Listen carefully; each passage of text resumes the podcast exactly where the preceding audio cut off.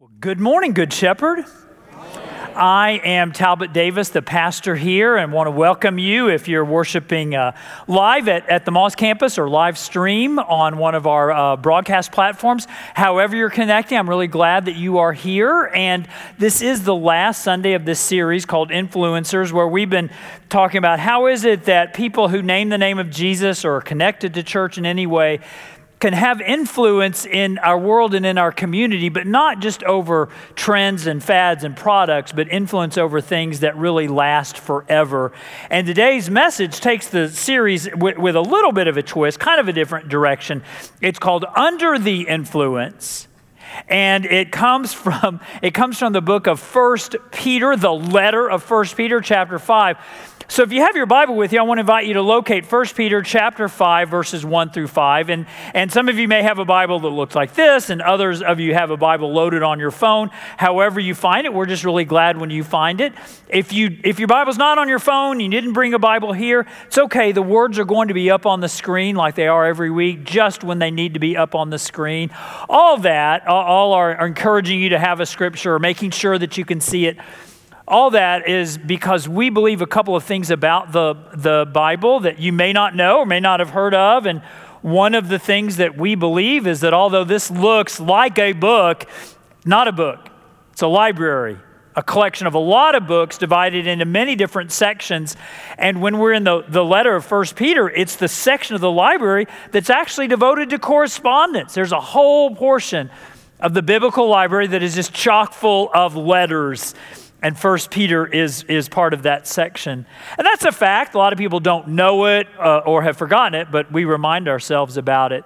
The other thing that we believe about the biblical library is, uh, and you may still be wrestling with it, we just want you to know where we stand in leadership. That we believe there's no other library like it on earth that God breathed his life into its words and he put his truth onto its pages. The Bible really is inspired, which means God breathed, inspired, eternal, and true. And because we have those beliefs in leadership here, we do something when we're talking about the Bible at Good Shepherd. And some of you beat me to the punch like you always do. We, we lift it up. And if you're new here, you haven't been here, haven't tuned in before, and you're, you're like, that just looks kind of odd to have all those Bibles up in the air. We admit it. We, we don't try to hide it. It is odd. But we've discovered this is a moment of oddity that shapes our identity as a community. We're a collection of people surrendered to the authority of the word, ready for its power to be let loose in our lives. Amen. And uh, every Sunday before I give a message, I, I, I offer a prayer. Today, the prayer is going to be a little bit different. We're going to have kind of a for an informal church, a formal prayer. It's called a prayer for illumination, and it's up on the screen, and we're going to pray it out loud by reading it together. And just in case you get all worried, can I, if I read it, is it really a prayer? Yes, that's what the whole book of Psalms is.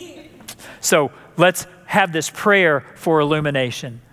Lord, open our hearts and minds by the power of your Holy Spirit that as the scriptures are read and your word proclaimed, we may hear with joy what you have to say to us today. Amen and amen. Well, you know what is great about living in the USA on the 4th of July? Because y'all know it's July 4th, correct? What is great about living in the, in the USA on the 4th of July 2021? It's this that everyone knows how to do everyone else's job better than the people who actually have them. Isn't that awesome? Everyone knows how to do everyone else's job better than the people who actually have those jobs. I credit the, the internet really with this just incredible knack we now have, all the self declared knowledge that we have, all the know it alls who surround us, all the, all the ways that we have become primo second guessers, A1 backseat drivers in the US in the year 2021. Everyone knows how to do everyone else's job better than the people who actually have the. Think about it. You probably think you could be a better president than the ones we've had recently. maybe more energy than the one we have now, and maybe more tact than the one we had before. You think you could probably be better teachers than the ones who are educating your children? You think you could be a better manager than the one who is managing you?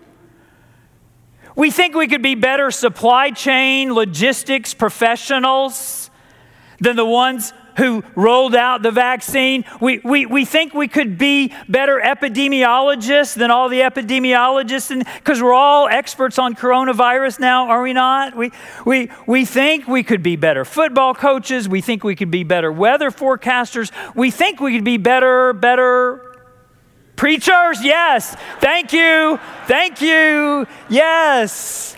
I will see you next week because you have to leave now. Yeah, we everyone thinks they could do everyone else's job better than the people who actually have them. And and I believe that with just this rash of know-it-alls all around our land, we have the internet to thank for it and we have the 4th of July to celebrate it. And when you think about it, out of all the people in the, in the history of, of Earth, actually, not just our land, which, you know, Earth and human race is a lot older than our land, but of all the people in the history of Earth who, who would have been excused for being a know it all, I would say Peter is at the top of the list. Some of you know who Peter is, and others of you are not really sure. Either way, that's okay. But, but just if you know anything about Peter's resume at all, just think of all the ways that he could have considered himself a know it all. I mean, he was inner circle because he was not just one of the 12 but he was one of the three that was part of the 12. So he was like inner circle of inner circle. Oh, oh, oh, and whose inner circle was he inner circle? Just Jesus's. Just the Son of God taking on flesh on planet Earth, bursting through death and coming out on the other side as the resurrected King. Just Jesus. And, and Jesus is the one who, even though Peter had blown it on more than one occasion, Jesus still restored him to leadership. So, of all people, given what he'd seen, given what, what he had a front row seat to seeing, of all people who'd ever lived, Peter would have been well forgiven, completely understood, if he had insisted that he knew about everything better than you knew about anything. And given the fact that Peter could have been that kind of guy, and he could have written that kind of letter, the turn that the inspired letter of 1 Peter takes at chapter 5 is absolutely stunning and really kind of beautiful when you think about it. Because look how this section, and, and, and first Peter. By the way, there is a second Peter, and, and this is free Bible trivia for you. Anytime there's a second anything in, in Scripture, that means the first one didn't work. And, and so there is a second Peter, but Peter's letters are what we would call general letters.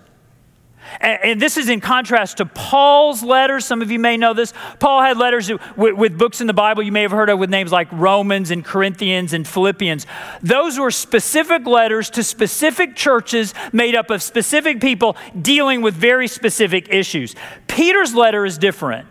It, it's a general letter and it's written to church leadership all across the fruited plain, really, or across the Mediterranean world in, in Peter's case. And so, as he's in this letter, giving all of this advice and wisdom to church leadership around the world, look at what he says in this turn in his letter, chapter 5, verse 1. To the elders among you, I appeal as a fellow elder. So, to, to all you elders in the church, church leaders, I appeal as I, I, am one of you. You know what Peter could have said? He could have said, Hey, buddy, I saw resurrected Jesus in all his glory. Top that. Or, or, he could have said, I'm the one that Jesus appointed to be leader of leaders. You dig? Or he could have said, Hey, gang, this document that you're holding in your hands if you're reading it, or that's being read to you if you are listening to it, that's how they heard the letters in, in ancient times.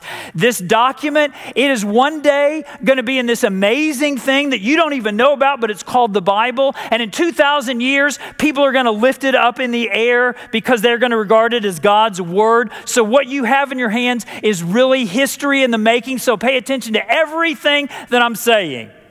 I mean, if it had been me, I would have said all of that and more. Except I think Peter may have some greater emotional maturity and greater spiritual depth than I do. Can I hear an amen for that? Come on, you're ready to have another preacher. So. So Peter instead starts out, I'm, I am one of you. I have position, I had proximity, I have power, but I'm putting all of that aside. I am one of you. And what does he say next in the rest of verse 1? A witness of Christ's sufferings, and who also will share in the glory to be revealed. I've seen it. I'm going to share it. Just one more example of how it is that Peter could have added on, could have piled on to his authority, and for the reason that people should have lived. One more way he could have been a know it all, and he resists all of it. And then he goes, he, he gets very specific and, and particular in his instructions in verses two through four. Take a look and see what he says next. This is kind of, he's writing to pastors Be shepherds of God's flock that is under your care, watching over them. Not because you must, but because you're willing, as God wants you to be. Not pursuing dishonest gain, but eager to serve. Not lording it over those entrusted to you, but being examples to the flock. And when the chief shepherd, that's a reference to Jesus, when he appears, you will receive the crown of glory that will never fade away. I, I just love this. Again, he, he's, he's writing to pastors, he's encouraging other leaders, and his, his instructions. What, what, he, what he could have said, what you would hear if you went to a preacher's conference these days would be like, ah, see if you can get a book deal. Start yourself a podcast. Grow your brand. All of that is what you'd hear today. None of that is what we read in scriptures. Be shepherds of the flock, be among and within. Don't be a celebrity preacher, be your church's pastor. And all that is just sort of the, the runway. And verse 5 is really the takeoff. Because look at what he says in the first part of, of verse 5. In the same way, you who are younger, submit yourselves to your elders.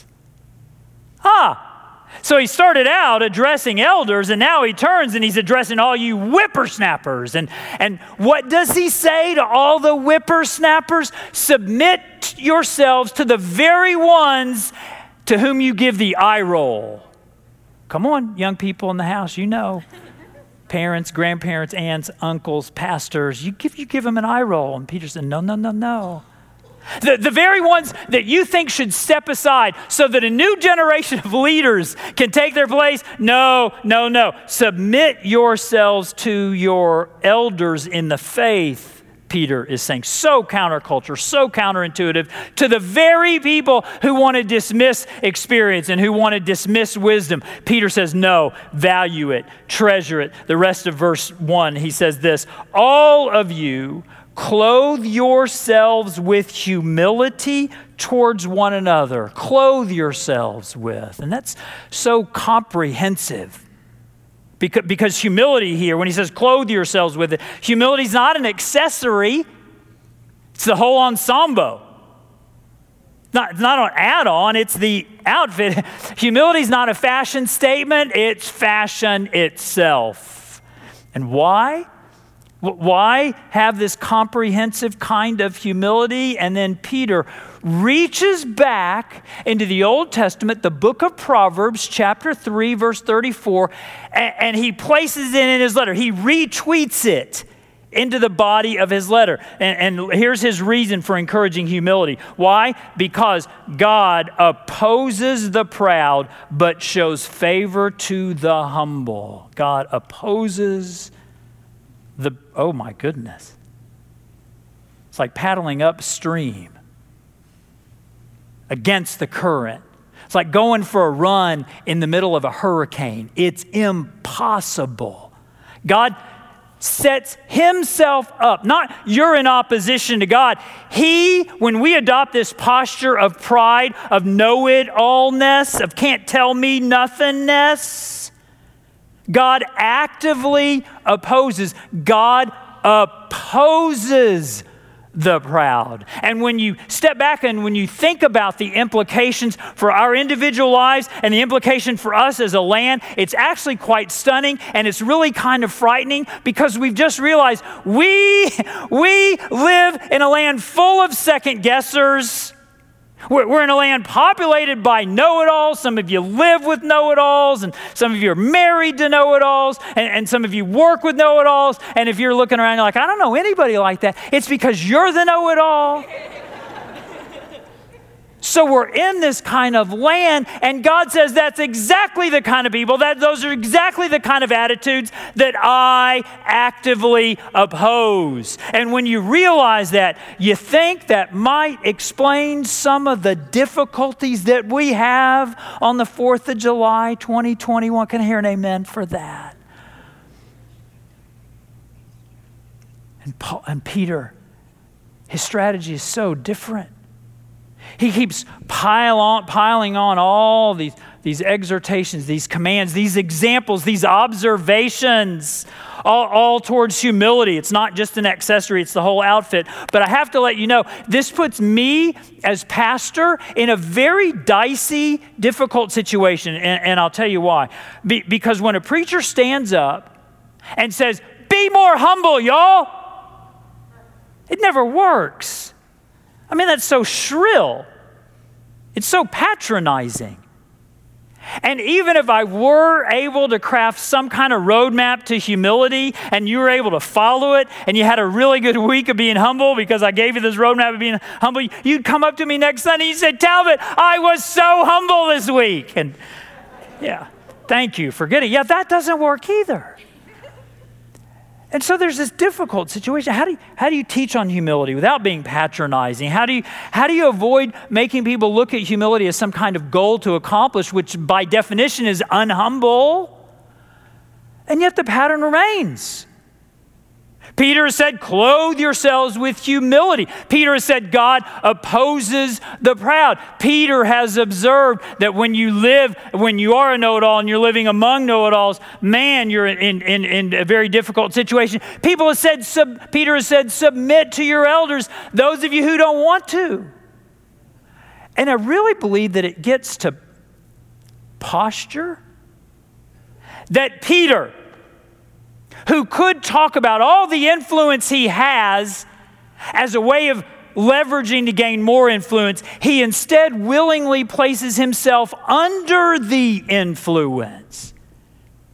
That, that Peter, when, when, he says, talks to the elders, and when he talks to those whippersnappers, he, he's asking really, who are you putting yourselves, under whose influence are you willingly, consistently placing yourselves? And here's where it lands all of us as, as we wind up the influencer series and as we celebrate the 4th of July. Here's what I want you to know it's a lot better to be a learn it all than to be a know it all.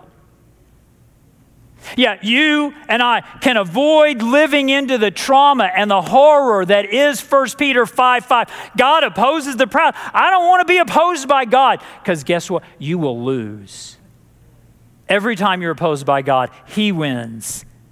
You lose. I, I don't want to be that person. I don't want to be in that position. It's better to be a learn it all than a know it all. In the middle of a country full of primo second guessers where everybody can do everybody else's job better than the people who really have them. So much better to be a learn it all than a know it all. It's so much like what happened this past spring. I was doing premarital counseling with a, a woman and her fiance, and and the, the, the woman in, in, in, the couple, she was 41. So she had, had, had lived a, a, life of some accomplishment and some experience, and she was smart and she was funny and, and she had everything together. I mean, her husband really married well, and, and all these things that, that she had going on. And yet, she was the one in the premarital counseling, she had her notebook and she had a pen. And when I'd say something, she'd go, Oh, that's so good. We need that. I'd say something else. Hey, the sky is blue. Oh, that's so good. I never knew that before. Got to write that down. And uh, I mean, every every just marginal bit of wisdom that I had about marriage and about faith. Oh, that's good. We need that. We need that. Got to write that down. Remember that. Let, let's do that. This is someone who is already sharp, getting sharper. Because isn't it true, Good Shepherd, that the people who are already the most mature, they are the ones who are at the same time the most eager to learn more? And when you realize that, oh, yeah, it's the mature ones who are always learning more and ga- gaining your knowledge, you think maybe that's how they got mature in the first place. It's better to be a learn it all than a know it all. Or it's like the question that they asked that conductor, very famous orchestra, and they asked the conductor, What's the most difficult instrument to play? Without missing a beat, he says, Second fiddle. Of course it is. Because it's better to be a learn it all than to know it all. Or maybe it's a little bit like what's happened to, to me just over the last several months. I mean, I got a pretty heavy dose of know it all. And don't amen that, please. I know it already. Got a heavy, heavy dose of, of know it all in me. And, and, but, but I've learned some things over the last number of months that have helped me to appreciate how this justifiably joyful celebration that we have on the 4th of July could be looked at by some of my friends with kind of some more mixed emotions, some mixed feelings, and, and kind of a muted celebration for some of the people I would call friends. Like, did you know? Because I didn't know. Did you know that the White House was built largely by slave labor? I didn't. I, I just assumed the White House was always there you know, just a, like where does where, where does your food come from? Doesn't it come from the grocery store? No, it's it's got some steps before it gets to your grocery store. And in the same way, the White House was not always there. It was built by owned people. Owned people who built it not out of choice and not for compensation, but by force. And because they had to. Didn't know that. Or even that phrase that we justifiably celebrate today all men are created equal. Did you know that the writers of that very line, they regarded their slaves as not men, much less not equal. They, well, yeah, all men are equal, but my slaves are not men. And so when you realize that, when you learn that, you're able to sit back and, yeah, Fourth of July is a great thing and we want to celebrate. We have so much to be grateful for. But now I understand because in just this instance, I was a little more, more of a learn it all than a know it all. I know why some of my friends might have a few more mixed emotions towards this particular holiday. That's what it's like. It's better. It's better to be a learn it all than a know it all. And if you're one of those people, and you got really strong opinions. You, got a lot of confidence. Just be wary for the ways that your confidence can become toxic. Be aware of, of the danger of mistaking the strength of your opinion for the depth of your insight. They're not the same. Just because you believe something very strongly does not mean you understand that same thing very accurately. And sometimes there may be people in your family, or there may be people where you work, or there may be people in your church, and, they agree with you not because they really agree with you, they just don't want to argue with you. You may be one of those kind of people. You may be married to one of those kind of people. And if you're one of those folks, you're one of those folks in getting behind a keyboard gives you more confidence than you would ever have face to face? What a great day to realize that about yourself. That you allow the internet to give you a fake courage that you don't have in real life. And then the result is you're actually kind of an internet bully.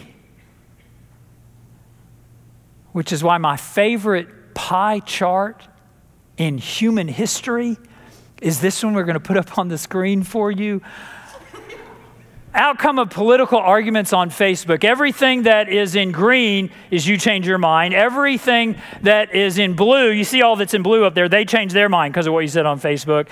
And everything that's in orange, no one changes anything and everyone's not happy. Before you're tempted to post something, pause. Before you tweet, rest. Before you comment, calm. It's better. Better to be a learn it all than a know it all. And maybe, maybe the question I need to ask all of us to consider in these moments do you, in 2021, do you act like an expert on things that you actually don't know anything about? See, I just want the, the teachable spirit of the people of Good Shepherd to increase you all are marvelously teachable on Sunday mornings. I love it, love it, love it, love it. But I, I want that teachable spirit to be manifest in your groups and on your teams and, and I want the ranks of, of know it alls to diminish, and I want the ranks of learn it alls to increase, because mark my words again, the people who are already the most mature, they're the ones who want to keep learning. And I want those kind of people with that kind of character trait to keep increasing. And I love it when it breaks through. I love seeing it. I got a note from a, a, a good shepherd friend a couple of months ago, and I, I want to share it with you because here's what he had to say. I wanted to drop you a note. See, I got a note from someone. A note of encouragement and how joining the community of Word before World. Every morning, Monday through Friday before 7 a.m., there's reading prompts in, in many hundreds of people's emails and on Facebook. And the concept is you start your day in the Word rather than in the world has changed my life over the last few months. My story is very similar to the one you often describe. I would start reading my news feed and then quickly transition into checking emails and getting my workday started. By 7:30 each morning I was consumed by the world. And at the end of my day, I would check in with God and given what I had left, which wasn't much. Sad looking back on it. What a difference now. I start my day focused on God and ready to learn from His Word, giving God my first minutes of the day when my battery is fully charged. My prayer life has gone from checking in to change my life and lead me. Here's an example from yesterday. I tested positive for COVID on February 27th. I was lucky with only mild symptoms, including losing my sense of smell and taste, something I don't consider mild. Then last Saturday, I woke up with hives covering my body and my lips swelling. After a trip to urgent care and getting a steroid shot, I assumed things would be better. Not so fast. I had the same issue the next four mornings. Two of the mornings, I ended up in the ER to receive treatment, and the other mornings I was able to fight off the hives with medication. I was getting concerned how much longer was this going to last? After a frantic day of battling hives and trying to work, I found myself alone in my house, which is unusual, with my hives disrupting my new routine of starting in the Word.